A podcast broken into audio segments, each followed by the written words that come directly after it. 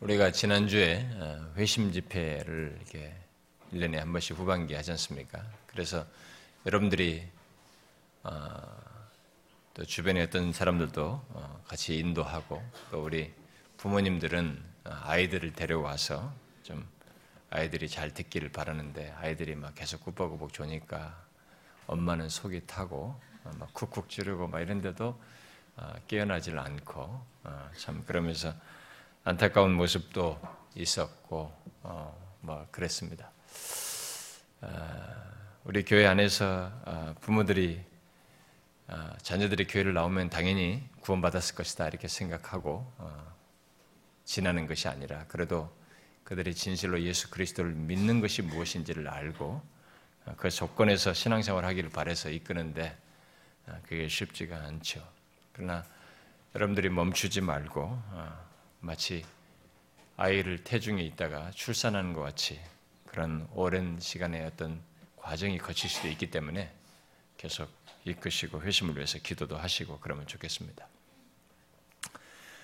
아, 우리가 이 오전 시간에는 아, 이 구원에 대해서 거의 2년 넘도록 계속 살펴오고 있는데요. 아, 제가 우리가 다음 주가 또 추수감사절입니다.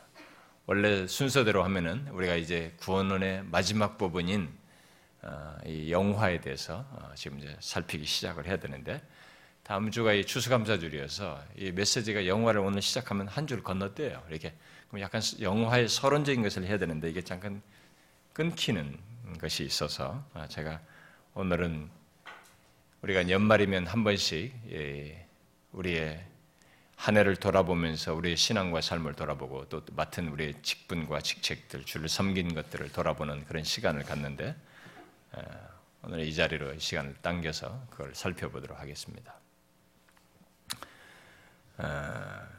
예수 믿는 신자는 자기 혼자 신앙생활할 수 없습니다.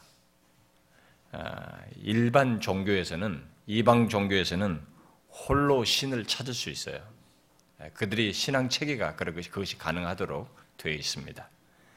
소위 구도하, 구도하는 가운데서 어떤 경지에 아, 그들이 이르기도 하고 개인적으로 신과 합일하는 아, 신과 이렇게 합하게 되는 이런 경험들을 시도하는 일도 어, 그들은 합니다.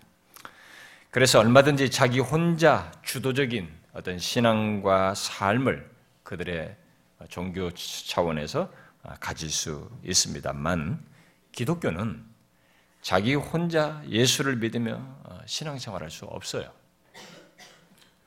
어, 아주 극단적으로 이렇게 하나님께서 주권적으로 어떤 막힌 환경에서 그런 경우가 있다 할지라도 그것조차도 어떤 혼자 하는 것은 아닌 어, 분명히 이런 어떤 교회라고 하는 그리스도의 몸이라는 어떤 관계성을 가지고 신앙생활 하도록 되어 있습니다.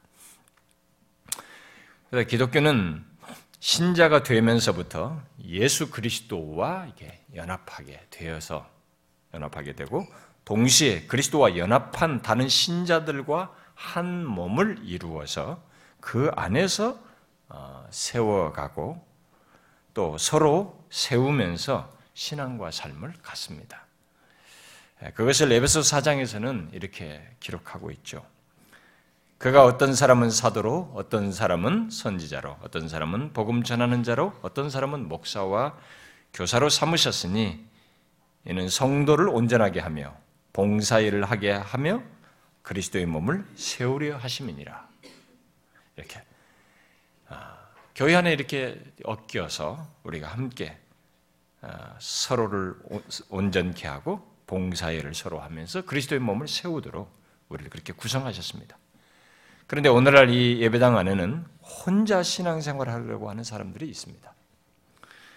누구의 간섭도 받지 않고 또 그리스도의 몸에 지체된 다른 성도들과의 교제도 없이 또 그 가운데서 말씀의 가르침과 봉사와 섬김 같은 것도 없이 그저 예배에 참여해서 하나님과 자신과의 이 관계를 가지려고 하는 사람들이 있습니다.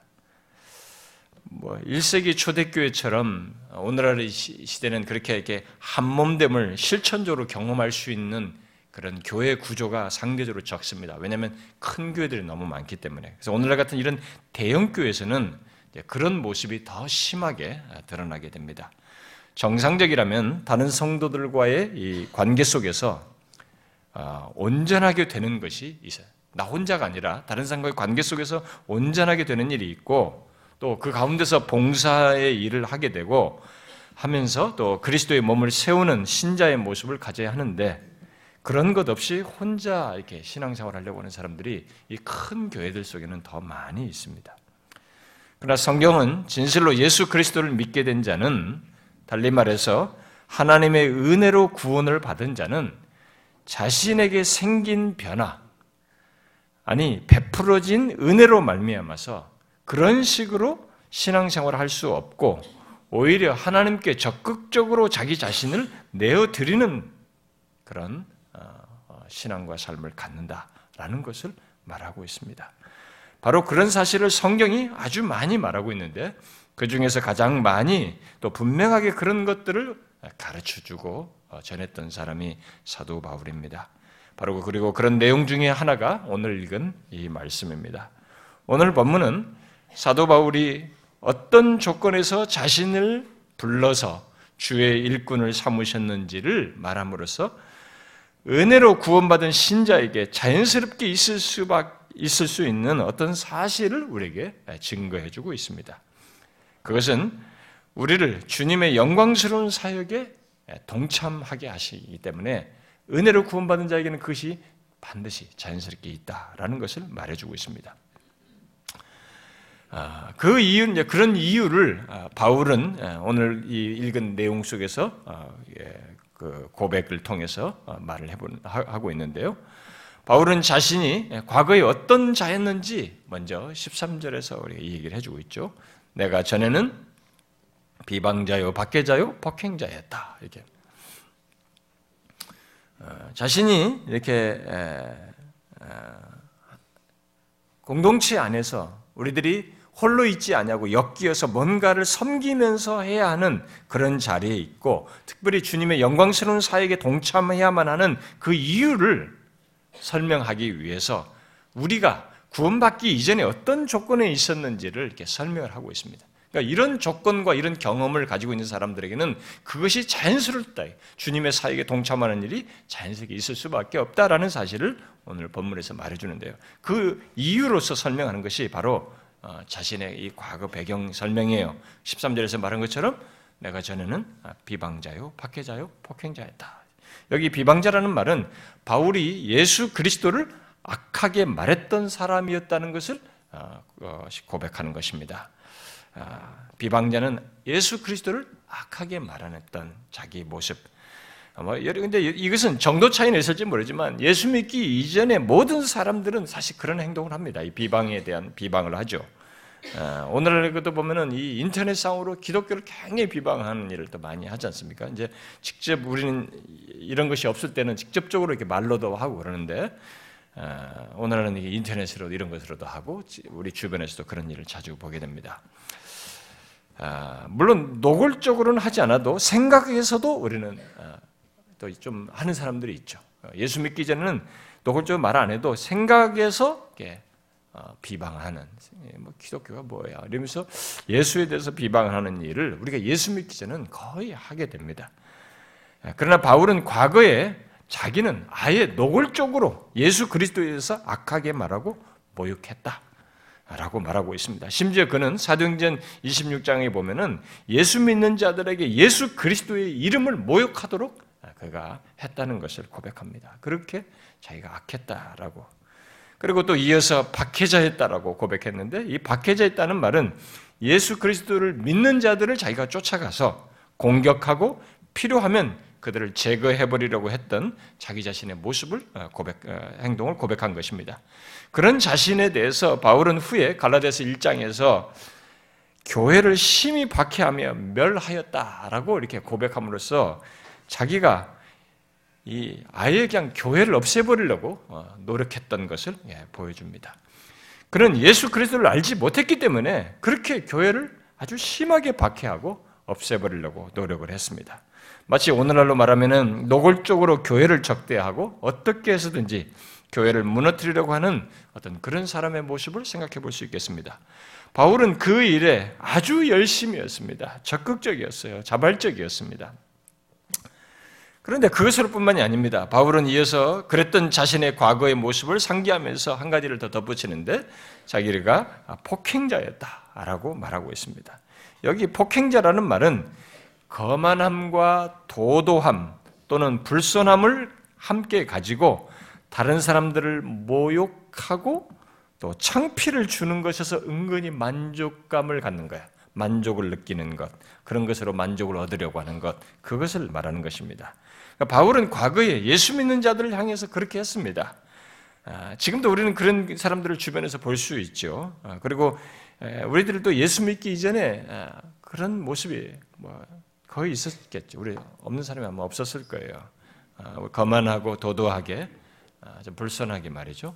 예수 믿는 자들을 모욕하고 창피를 주면서 은근히 고소해하고 만족해하는 그런 모습을 예수 믿기 전에 우리도 가졌을 겁니다.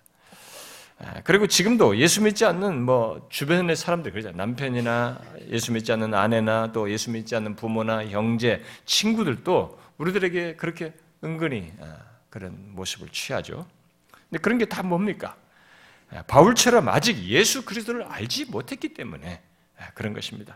결국 바울은 이 세 표현을 통해서 자신이 예수 믿기 전에 예수 그리스도와 그를 믿는 자들에 대해서 비방하는 일을 말로 시작해서 비방하는 건 말로부터 시작해가지고 박해하는 일, 행동으로 함과 동시에 또 자신의 이 생각까지 동원해서 그렇게 적대했다는 자신이 가지고 있는 모든 것을 다 동원해서 말과 행동과 생각 모든 걸 다 동원해서 적대했었다라고 고백을 하고 있습니다. 그런데 하나님께서 그러한 자신에게 긍휼을 베푸셔서 자신을 부르사 은혜로 구원해 주셨다는 사실을 말하면서 그것이 자신의 모든 것을 결정했다. 그런 참 악한 자였는데 은혜로 하나님께서 자기에게 긍휼을 베푸시고 은혜로 구원해 주심으로 자신의 모든 것이 바뀌게 되었다. 아, 그런 은혜를 받은 것이 자기에게는 결정적이었다라는 사실을 얘기합니다. 그래서 여기 13절 하반절에서 그러나 도리어 긍휼을 입은 것은 내가 믿지 아니할 때에 알지 못하고 행하였습니다. 몰라서 그런 거죠. 알지 못하고 행하였습니다. 우리 주의 은혜가 그리스도 예수 안에 있는 믿음과 사랑과 함께 넘치도록 풍성하였도다.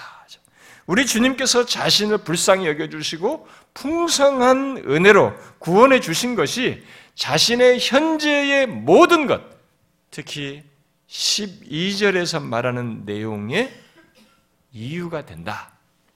말하고 있습니다. 12절이 뭐예요? 나를 능하게 하신 그리스도 예수 우리 주께서 주께 내가 감사함은 나를 충성되이 여겨 내게 직분을 맡기심이니 이게 이것을 감사하게 된 이유가 된다라고 말하고 있습니다. 내게 직분을 맡기신 것을 감사하게 된 동기는 바로 그것이다.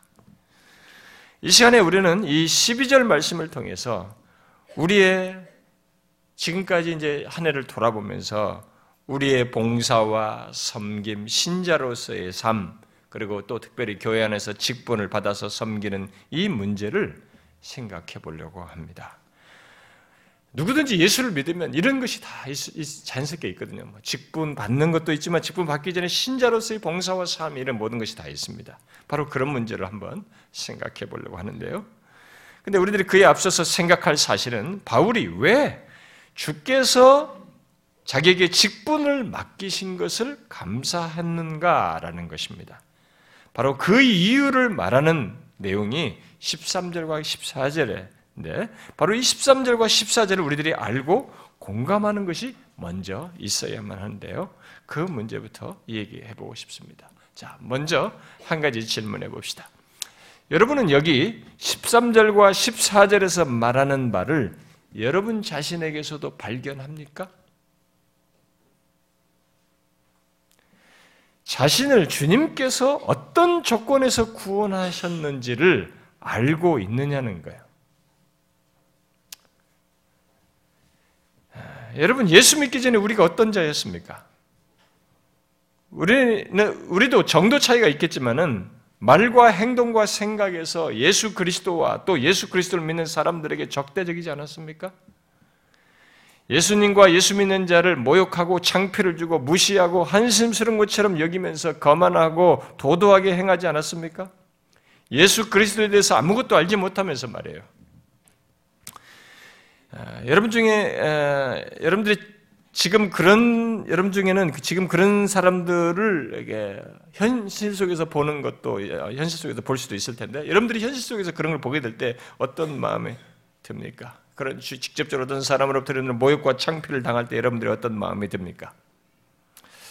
아, 다른 사람을 향해서 그런 것을 볼 때는 그래도 견딜만 하지만은 나 자신을 향해서 그렇게 적극적으로 계속 그렇게 창피를 주고 모욕하고 이렇게 할 때는 박해를 하고 힘들게 할 때는 여러분들이 어떤 마음이 듭니까?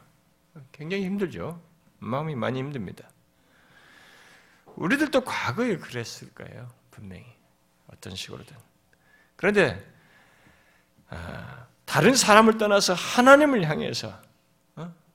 예, 그리스도의 교회를 향해서 한 것은 결국 예수 믿는 자를 향해서 한 것은 결국 그리스도를 향해서 한 것인데 하나님을 향해서 우리들이 그랬을 때 바로 그런 우리를 하나님께서 내치지 않고 오히려 긍휼을 베푸셔서 풍성한 은혜로 우리를 받아주시고 구원해 주셨다는 것을 한번 생각해 보십시오. 바울은 바로 그런 일이 자기뿐만 아니라 구원받은 우리 모두에게 있게 된 것을 얼마나 놀라운 그게 은혜인지를 탐복하면서 뒤에 오늘 읽지 않았습니다만 15절과 16절에 그 내용을 얘기하고 있어요. 한번 여러분 보실래요? 여러분 15절, 16절 같이 한번 읽어봅시다. 시작. 믿보다 모든 사람이 받을 만한 이 말이요. 그리스도 예수께서 죄인을 구원하시려고 세상에 임하셨다 하였도다. 죄인 중에 내가 괴순이라.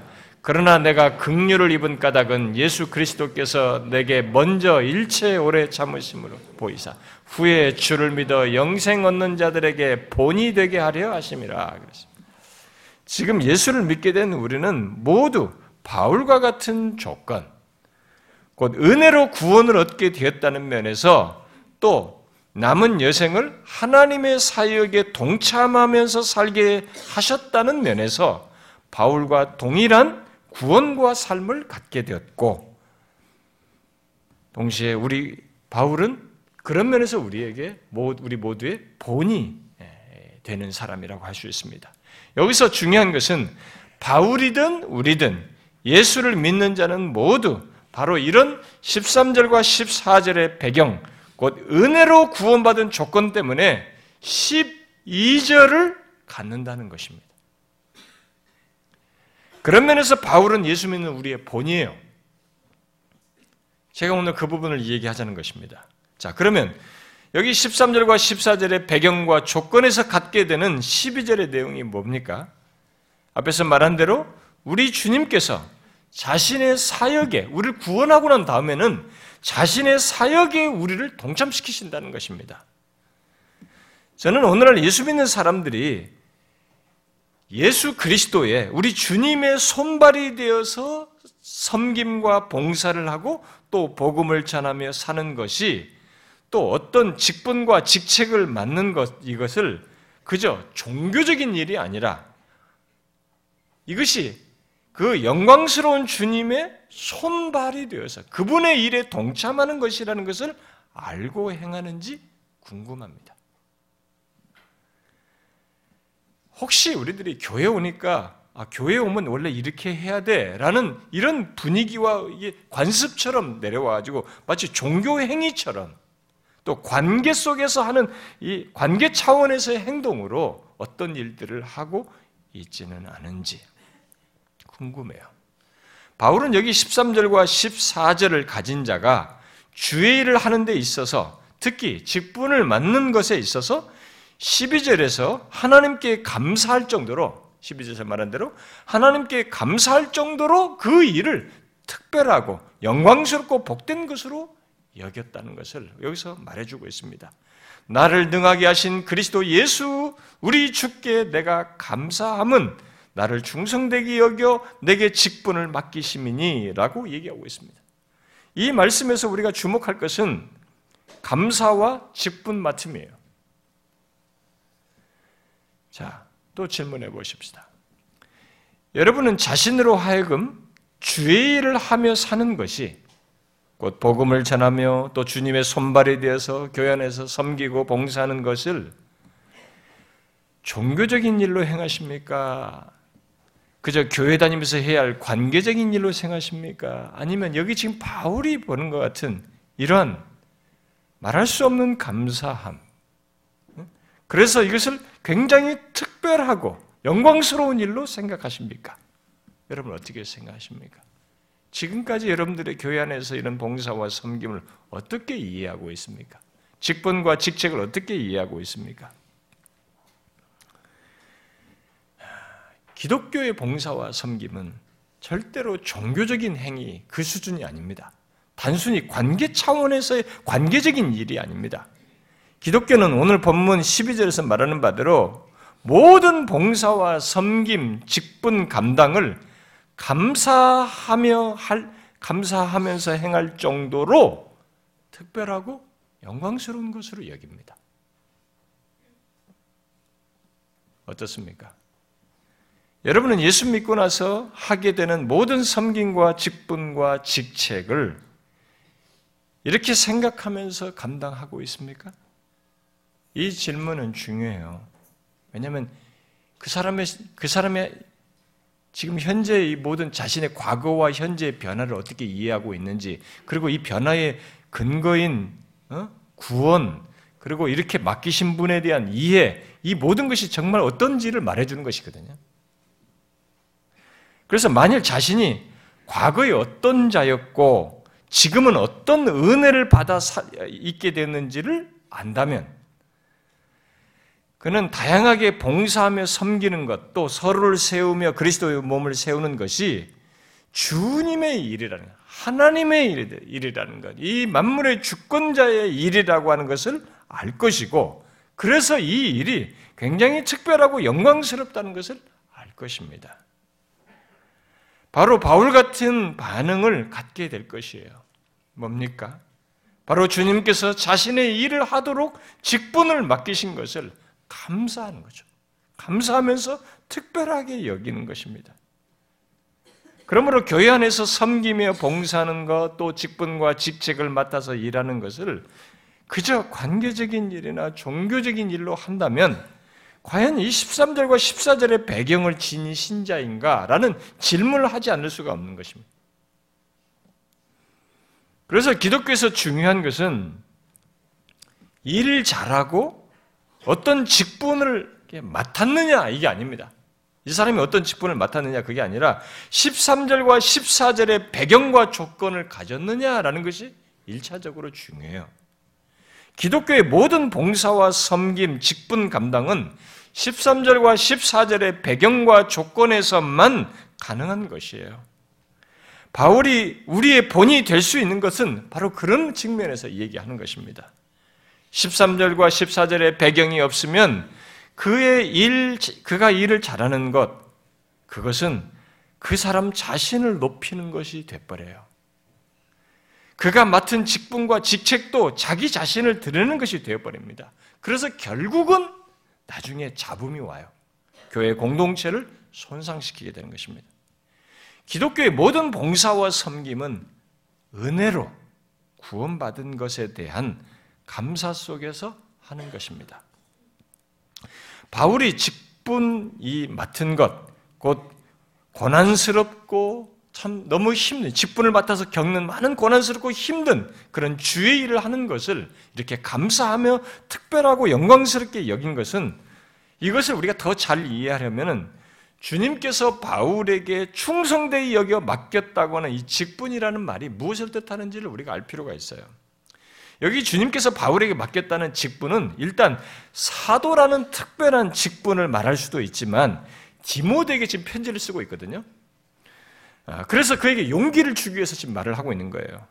그러니까 자신의 경험 속에 있는 어떤 것을 뒤에 이제 15절의 말씀대로 본으로 말하는 것을 보게 될 때 이 직분은 자격 없는 자를 극률과 풍성한 은혜로 구원하여 주의 사역에 동참하게 했다는 것에 대한 일반적인 의미에서의 직분을 내포하고 말한 것으로 볼 수 있습니다. 그래서 그가 여기서 말한 직분이라는 말은 어떤 특별한 것을 말하기보다 1차적으로 주의 사역을 종처럼 받들어 섬기는 것을 말하는 것이에요. 그래서 고린도전서 12장에서도 이 직분이라는 말이 거기 사용되어지는데 사용되는데 이 직 거기에 이렇게 말 기록하고 있죠. 직분은 여러 가지나 주는 같다. 한 주님 밑에서 우리가 여러 직분, 이런 직분을 다 각자가 맡아서 있다. 이렇게 말을 한 것입니다. 그래서 교회 안에는 주의 사역으로서 맡아서 섬기는 여러 직분들을 가지고 우리가 다 섬기고 있는 것입니다. 그런데 주의 사역을 받들어 섬기는 이 직분이라는 것의 원래적인 의미가 무엇인지 여러분 아십니까? 여기 사용된 이 단어의 원래적인 의미가 이 말의 어원적인 의미는 종이 이 식탁에서 수발드는 거예요. 오늘은 뭐 웨이트 같은 것입니다. 이게 종인들이 옆에서 주인 밥 먹는데 옆에서 식탁에 시중드는 거 있잖아요. 원래 어원적인 의미는 그거예요. 이런 어원적인 의미를 가지고 성경은 1차적으로 이 말을 봉사하다라는 말이라든가 또는 하나님을 섬긴다는 말이라든가 섬긴다 또는 그래서 섬기는 직책인 집사 또는 집사의 일, 뭐 이런 데도 이 의미를 연관지어서 사용하고 있고 그래서 또 말씀 사역을 하는 이 사역자에도 이 단어를 아, 연관지어서 쓰고 있습니다. 자, 그렇다면 예수 그리스도를 믿어 교회 안에서 섬기며 봉사하는 모든 것, 모든 직분, 모든 직책 다 마찬가지. 이 모든 직분은 근본적으로 어떤 것이라는 겁니까? 모두 마치 식탁, 식탁에서 시중 들은 것과 같이 낮은 것이라는 것을 시사하는 거예요. 낮은 것입니다. 교회에서 말하는 직분은 의미상으로 낮은 거예요. 그래서 우리의 모든 직분은 그 직무가 높고 누구의 부러움을 살 것은 아니에요. 근본적으로 낮은 것입니다. 그런데 오늘날 교회 안에 많은 사람들은 직분을 마치 세상의 직, 직급 상승처럼 생각을 하고 있습니다. 그래서 교회 다니다가 때가 되면 집사라는 직분, 그 다음에는 권사, 장로가 되어야 한다고 생각을 해요. 또 교회 오래 다니고 나이가 어느 정도 들면 이 권사 정도는 돼야 되지 않느냐, 장로쯤은 돼야 되지 않느냐, 이렇게 모두가 생각을 합니다. 그래서 서로가 여러분들도 민망해요. 다른 데가 아니 그 나이 아직도 권사가 안 됐어? 이렇게 주변 사람들이 말을 하니까 여러분들도 되게 민망해합니다. 그래서 다른 그 이 어떤 사람들 자기가 거기서 이렇게 중직에 뽑히지 않으면 자기가 교회, 교회를 똑같이 오래 생활 같이 했는데 어떤 사람은 되고 자기는 안 되면은 그것이 완전 시험에 들어버려. 나 신앙생활 하기 싫다. 그래서 교회를 떠나기도 해요. 다른 교회를. 또 어떤 사람은 자신이 교회에 물질적으로 많이 기여한 것으로 권사나 장로가 되어야 하는 것으로 생각을 해요. 어떤 사람은. 아, 그러다가, 그러다가 이제 아, 어떤 사람은 또 나이가 이렇게 먹었는데도 이렇게 다른 사람들은 다 뭐 권사도 됐는데 이 사람은 아무것도 안 됐으니까 이 사람을 명예 권사로 이렇게 딱 추대를 해줘요. 우리가 얼마나 엄청난 모순된 일을 하는지 몰라요. 이 낮은 것인데 명예라는 말을 붙였어요 직분에다. 그러니까 있을 수 없는 일을 완전히 세상 정신이 그대로 다 들어와서 얘기해요. 세상 직급 개념이 들어와 있는 것이죠. 얼마나 위험하고 잘못된 생각인지 모릅니다. 아니 그렇게다가 그런 조건에서 열심히 성장하다 죽으면, 죽으면 어떻다고? 뭐가 그게 문제라고 말이죠. 이것은 성경이 말하는 직분이 근본적으로 무엇을 말하는지를 모르고 우리들이 행하는 것입니다. 성경이 말하는 직분은 근본적으로 종처럼 섬기고 봉사하는 것이고 그것이 교회 안의 모든 직분 속에 기저에 깔려 있어요. 그러므로 교회의 직분에서 가장 중요한 것은 내가 직분을 받았느냐 안 받았냐 또 어떤 직분을 받았느냐가 아니라 그렇게 낮은 자리에서 섬기고 봉사하는 것을 감사하느냐 그렇게 감사할 정도로 그 직분의 가치를 알고 있느냐? 이게 더 중요한 것이에요. 세상적으로 말하면 그렇게 낮은 자리에서 섬기는 것은 모두 싫어하고 기피하고 싫어할 내용입니다. 그런데 본문에서 바울은 그런 직분을 감사하고 있어요. 감사하고 있습니다. 왜 이런 낮은 직분에 대해서 이 사람이 감사하느냐라는 거예요. 우리는 지금 잘못된 개념이에요. 아, 남들은 안 됐는데 내가 됐기 때문에 막 우월감 속에 감사하는 거죠. 아, 다른 사람 안 됐는데 나는 됐어. 그래서 감사하는. 지금 바울이 감사한 이유와 동기와 전혀 다른 개념으로 감사하고 있어요. 오늘날 사람들은. 바울은 이렇게 낮은 것인데도 지금 감사해요. 이유가 있는 거죠. 왜 그래요? 왜 이런 낮은 직분에 대해서 그가 감사한 것입니까? 그것은 예수를 믿고 나서 맡게 된 직분, 곧 그리스도의 몸 안에서 맡은 이 직분이 영광스러우신 우리 주님, 주님의 일을 하는 직분이기 때문이고, 바로 그분의 일을 자기가 수발될 수 있는 특권으로 주어졌다는. 이 한평생 짧은 인생을 사는 나에게 주님 앞에 서기 전까지 이런 기회를 나에게 주셨다는 것 때문에 이걸 너무 특별하고 영광스럽게 여겨서 감사하는 것입니다. 우리가 주님 앞에 서고 이런 것들이 한, 이 일이 어떤 성격이 이고 이런 것을 알게 되면 바울 같은 감사를 하는 것이에요. 여러분들은 교회 직분을 이렇게 생각하십니까? 오염된 우리의 생각을, 이 직분에 대한 우리들의 오염된 생각을 우리는 다 걷어내고, 직분에 대한 이런 이해와 태도를 가지고 맡아서 섬겨야 됩니다. 바로 죄만 짓고 살던 우리, 주님을 거스리며 대적하던 우리, 결국 멸망 외에는 아무것도 생각할 수 없었던 우리를 극률히 여겨주시고 풍성한 의대로 구원한 것도 감사한데 만물의 주권자이 이 세상의 통치자이신 심판자이신 주님의 사역에 나를 이 유한한 인간, 짧은 인생 몇 년 살다가 이 세상을 떠나야 하는 이 나에게 그것을 감당하도록 거기에 영광스러운 일에 참여하도록 했기 때문에 감사한 거예요. 교회 안의 직분과 모든 봉사의 섬김은 높임받는 것이 아닌 그저 낮은 자리에서 봉사하는 것입니다.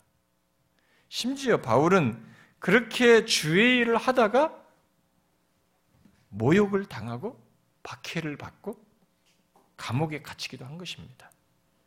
그럼에도 그는 그런 직분 감당을 감사했고 영광스럽게 여겼습니다. 왜요? 세상의 심판자이신 우리 주님의 손발이 돼서 자기가 이, 이 땅을 사는 동안에 섬길 수 있게 되었기 때문입니다.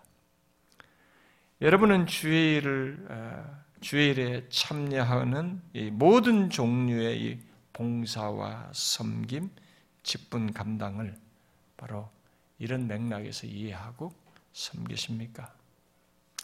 자신이 받은 직분이 누구의 일을 맡아서 하고 있는지 여러분들은 알고 있습니까? 우리는 잊지 말아야 됩니다. 교회의 직분은 이 세상 만물의 통치자요, 주권자이시며 심판자이신 우리 주님의 일을 맡아서 하는 것입니다. 여러분 청와대에서 한번 불러보세요.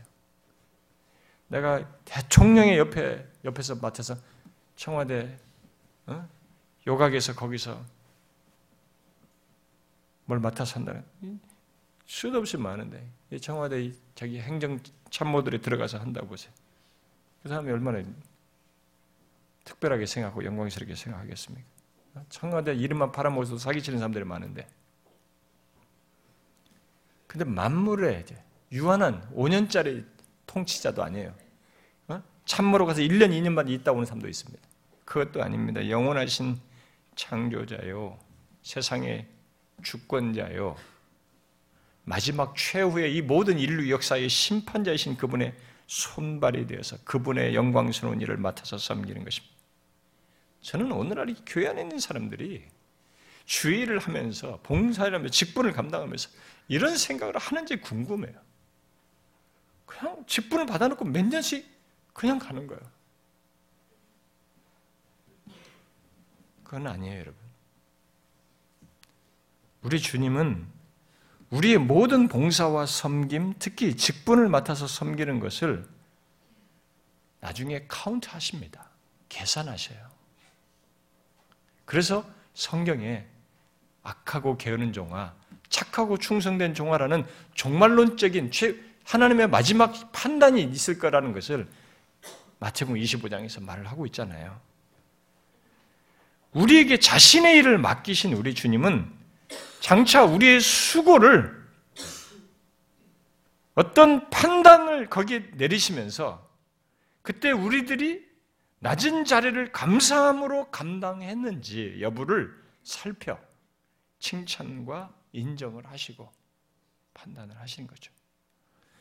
저는 성경에 이런 사실을 아까 마태복음 25장이나 또 고린도후서 5장 같은 데서 뭐 성경 여러 군데서 분명히 말하고 있기 때문에 제가 매년 연말이 되면 우리의 지난 시간을 돌아보는 말씀을 한 번씩 전함으로써 이런 내용을 상기시키고 또 저도 한 번씩 같이 상기하게 됩니다. 그러면서 직분자들과 이 개별적으로 이렇게 한 해를 돌아보는 면담도 제가 이런 차원에서 꼭 하고 있죠. 저는 그것을 우리 교회 초기부터 가지면서 어떻게 하면 구원의 은혜를 받은 우리들이 감사함으로 주의 일을 하고 하고 또 어떻게 하면 직분이란 이 직분을 귀하게 여기서 감사함으로 또 영광스럽게 여기면서 살 수 있을까? 이 직분이 오늘날 우리들이 가지고 있는 직분 개념은 워낙 잘못된 개념. 이것을 어떻게 하면 바르게 알 수 있을까? 이것을 저는 교회 사역 초기부터 고민했었어요. 그리고 그에 대한 대안을 고민하는 중에 아, 보통 이 개혁주의 교회들이 직분을 되게 엄격하게 주는 체제를 옛날에 역사 속에 가졌어요. 네, 그런 그래서 개혁주의의 직분 체계를 따르고 그 정신을 강조할 수도 있었습니다. 그래서 저는 그렇게 갑작스럽게 그걸 하기보다 현대 교회의 전통 속에서 이 감사의 동기를 직분 속에서 우리들의 모든 직분뿐 아니라 신자로서의 모든 구원받은 이후의 봉사와 섬김의 모든 영역에서 이것을 갖도록 하는 것. 저는 거기에 초점을 두었어요. 그래서 기계적으로 직분을 그 임명하고 뭐 이렇게 어, 어, 그냥 연말에 한 번 정도 이 대상들만 부르고 기도 한 번 해주고 하는 그 시절 그런 것들을 제가 부교육자 시절부터 계속 보면서 좀 아, 저는 이제 아쉬움이 있었어요. 직분의 가치를 함께 나누고 한 해 동안의 직분 감당을 함께 나누면서 장차 하나님 앞에 설 것을 하나님 앞에서 계산할 것을 한번 이렇게 상기하는 것이 필요하겠다는 생각을 저는 했습니다.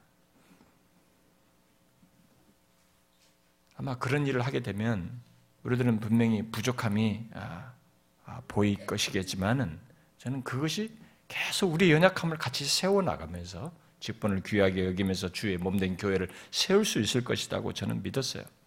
그래서 제가 연말이 되면은 이렇게 직분자의 질문지와 함께 나눔의 시간을 개별적으로 계속 가져오고 있잖아요. 일반 교회에서 안 하는 것을 하다 보니까 어, 떤 사람은 마치 판단받는 것처럼 생각하는 사람들이 아, 있었습니다만 제가 이런 일을 언제까지 할 수 있을지 모르겠어요.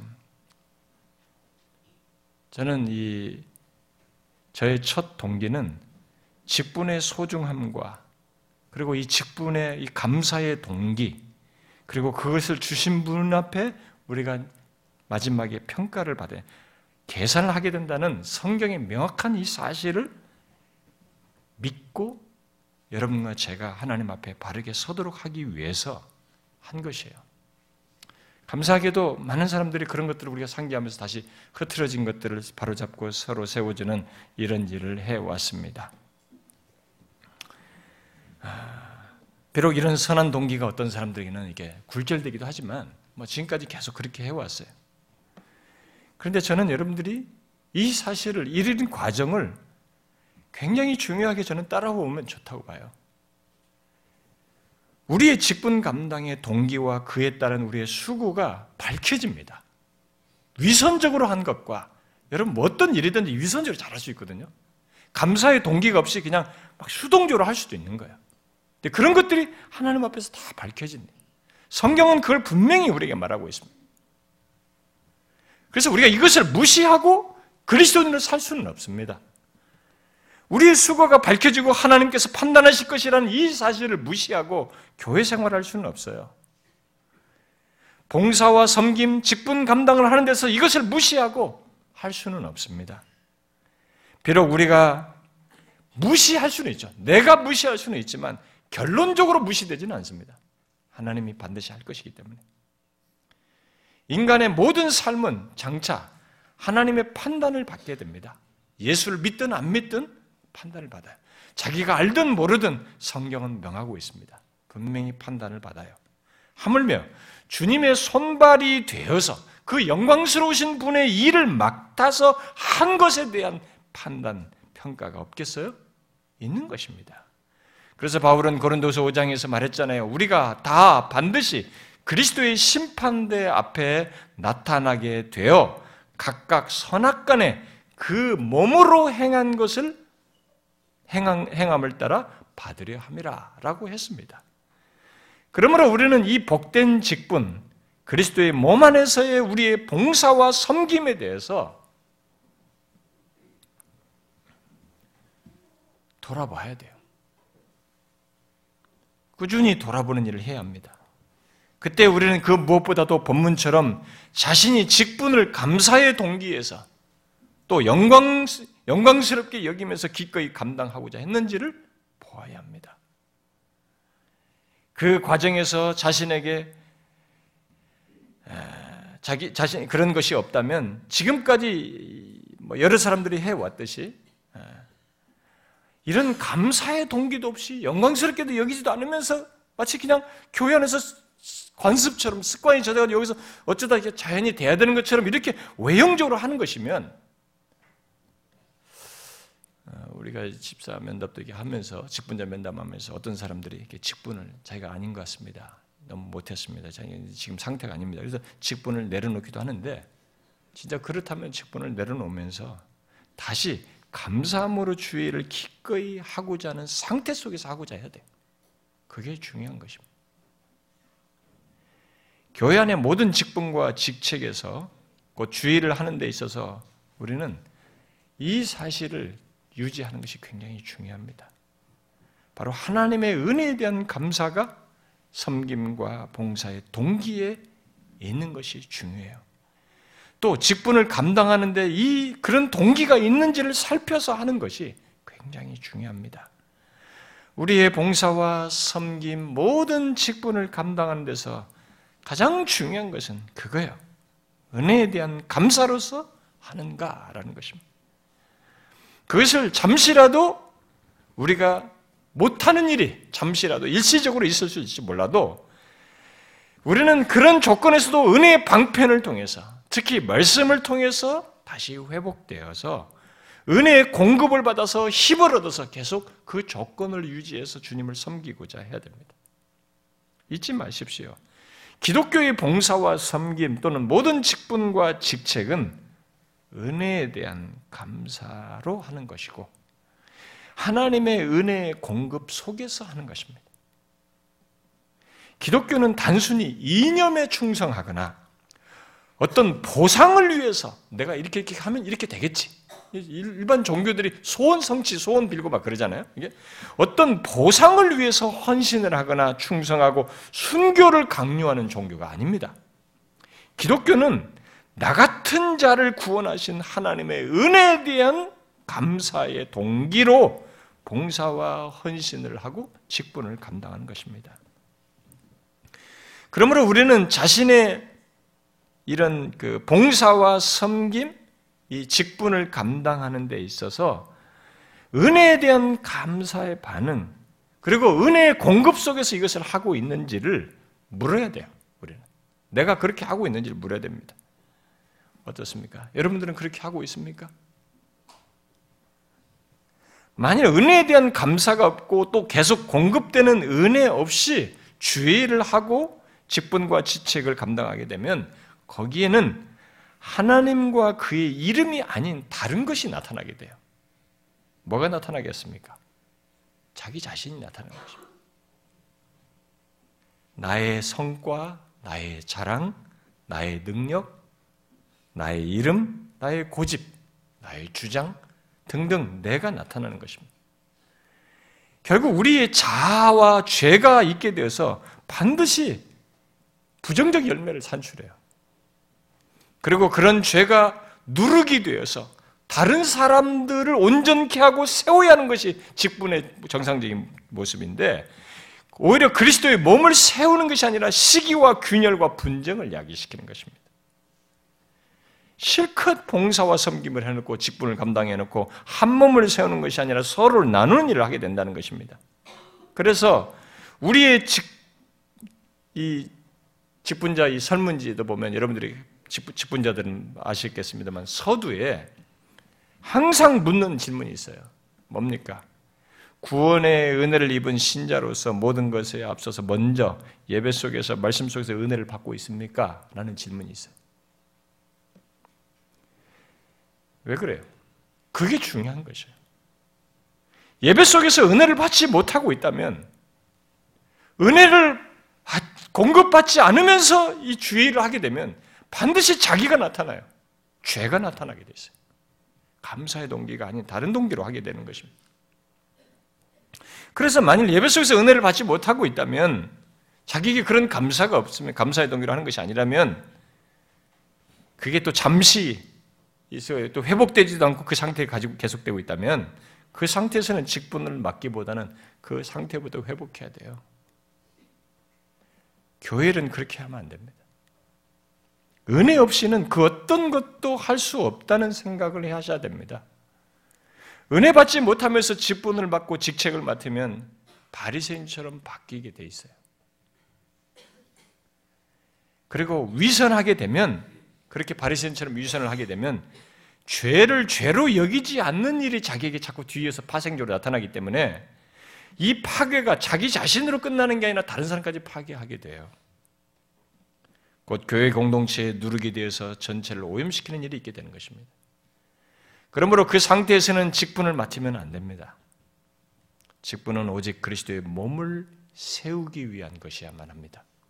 절대로 명예직도 아니에요. 그런 거 아닙니다.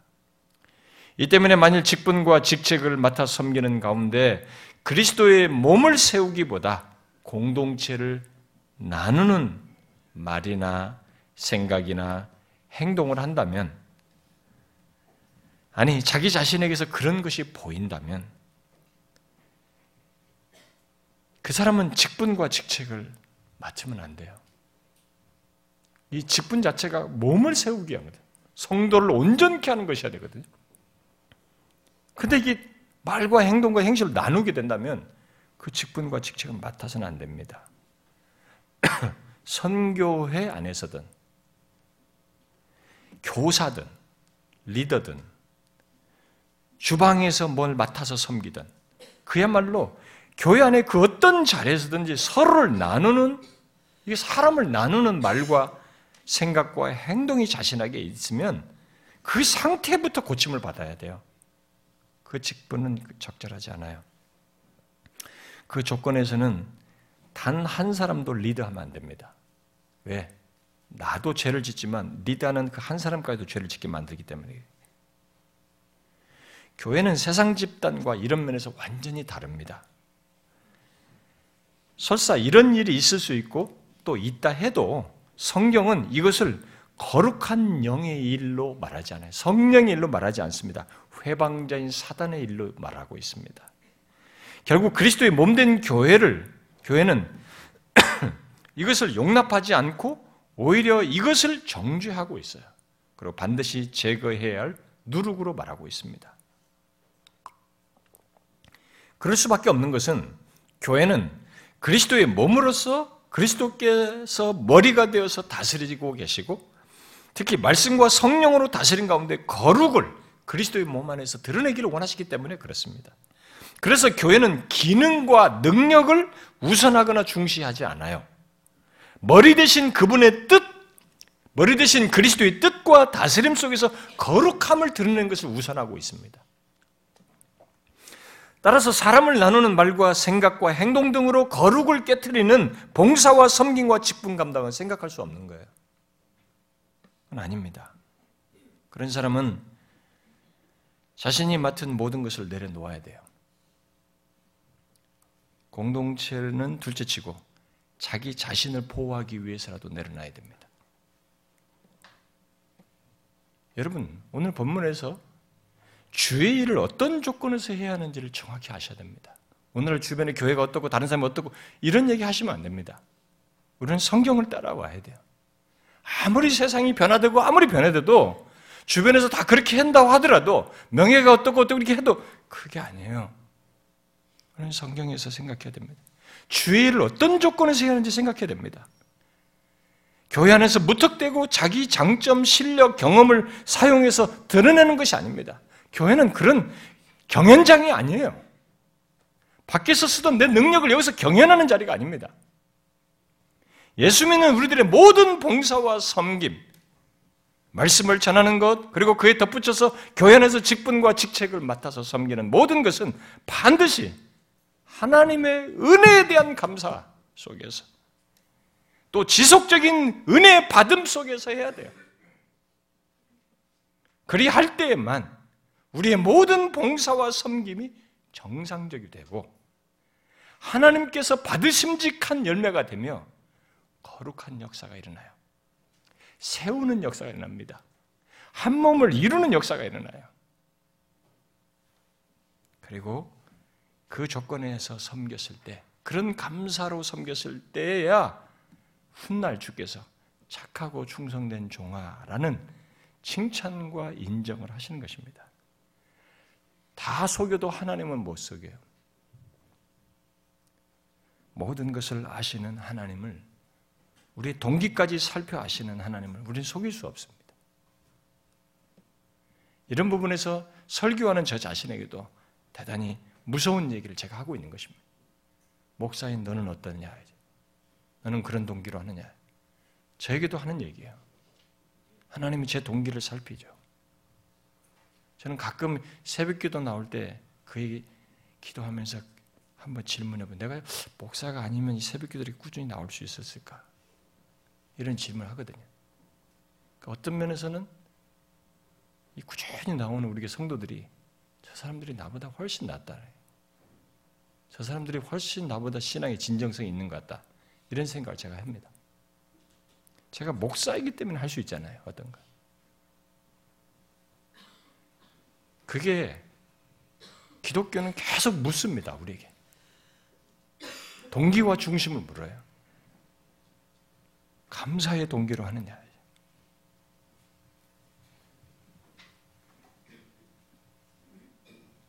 영광스러우신 그분의 이 심판자요 주권자의 그 영광스러운 일을 한시적으로 맡아서 섬기는 것을 감사하면서 하고 있는가? 귀하게 여기며 특별하게 여기면서 하고 있는가? 여러분, 신자로서 주의를 하는 데 있어서 또 몸된 교회에서 어떤 직분이든지 또 어떤 직책이든지 여러분들이 맡게 되거든. 설사 선교회에서 새 가족을 섬기는 일을 맡든 뭐 회계 일을 맡든 뭐 그 무엇을 맡든지 아무리 작은 일이라도 하나님의 은혜에 대한 감사 속에서 하셔야 됩니다. 그게 안 되시고 있거든. 이 부분을 반드시 가지셔야 됩니다. 그게 교회예요. 세상에서는 은혜 없이도 일할 수 있습니다만 교회는 반드시 은혜로 해야 돼요. 은혜 속에서 해야 됩니다. 그리고 계속 예배 속에서 말씀과 성찬과 기도, 이 은혜의 방편 속에서 은혜를 공급받아서 하고자 해야 됩니다.